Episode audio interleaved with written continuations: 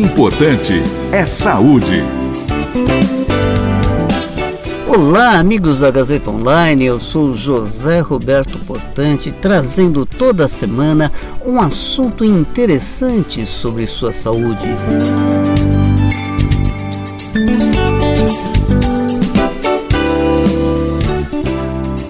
E hoje nós vamos bater um papo sobre síndrome do ovário policístico. Pois é, trata-se de um distúrbio hormonal que afeta as mulheres em idade produtiva, caracterizado por níveis elevados, principalmente de testosterona. Lembrando que a testosterona é um hormônio predominantemente masculino. Com a testosterona elevada, essas mulheres podem apresentar alterações menstruais, compreendendo dores menstruais, irregularidades no ciclo menstrual, hemorragias intensas e frequentes, Pode também haver aumento dos pelos e nascimento dos pelos, barba, inclusive, inclusive no rosto e em outras partes do corpo. Aumenta muito a oleosidade da pele.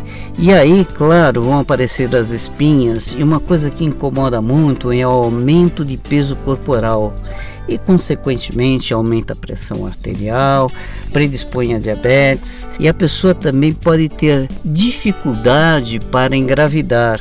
E muitas vezes essas pessoas apresentam uma ou outra dessa sintomatologia e já faz tratamento, por exemplo, para aumento de peso, para pressão alta, para oleosidade da pele e se esquecem de pesquisar essa parte da síndrome dos ovários policísticos. E aí muitas vezes esse tratamento específico aí para espinhas, para aumento de peso acaba não dando o resultado adequado porque não se pensou em síndrome do ovário policístico. Os níveis persistentemente elevados desses hormônios também é um fator predisponente para câncer do endométrio, câncer de útero e também câncer de mama.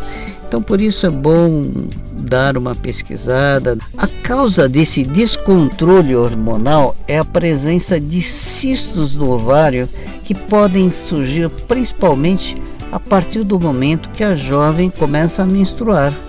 Muitas mulheres apresentam, no entanto, apenas cistos ovarianos e não necessariamente apresentam toda aquela sintomatologia que eu disse antes. E quando não apresenta essa sintomatologia toda, não podemos falar em síndrome do ovário policístico, mas apenas pessoas que têm cisto ovariano. Para vocês terem uma ideia, 20 a 30% das mulheres podem apresentar cianos e apenas 10% dessas mulheres que têm cistos ovarianos é que acabam desenvolvendo a síndrome do ovário policístico.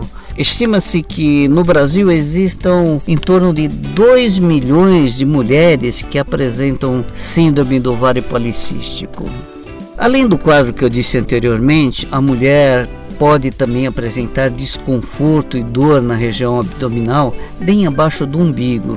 O diagnóstico da síndrome do ovário policístico é feito pelo médico através do quadro clínico e também da realização de alguns exames, principalmente exames de sangue, avaliando-se os valores dos hormônios sexuais, assim como o exame de imagem, principalmente a ultrassonografia, para se confirmar a presença dos cistos nos ovários. E é a partir daí que o seu médico vai instituir o melhor tratamento para o seu caso, porque cada caso requer um tratamento específico podendo ser necessário, por exemplo, um tratamento apenas para controlar os efeitos dessa síndrome, por exemplo, para tratar a obesidade, para controlar a oleosidade da pele, ou controlar as espinhas ou pelos, ou então fazer tratamentos tentando controlar a causa através de tratamentos hormonais mesmo e muitos casos podem inclusive evoluir para a cirurgia. Mas Trata-se de uma doença crônica que nem sempre o tratamento constitui uma cura definitiva, mas apenas o controle. Muitas mulheres fazem esses tratamentos, até mesmo cirúrgicos, e aí não tem uma, uma cura completa, porque essa é uma doença crônica. Então é importante que a mulher faça uma avaliação periódica aí no ginecologista e investigue se ela tem ou não cisto de ovário e se esse cisto de ovário que ela tem possa ser a causa de alguns sintomas ou algum sinal que ela eventualmente tenha e possa estar tratando isoladamente e sem um resultado, porque na realidade tem a ver com esse cisto de ovário. Então é bom fazer aí um controle periódico, pelo menos anual aí com o seu ginecologista.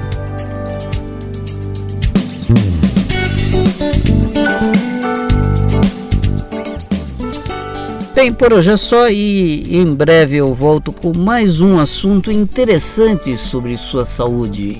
Importante é saúde.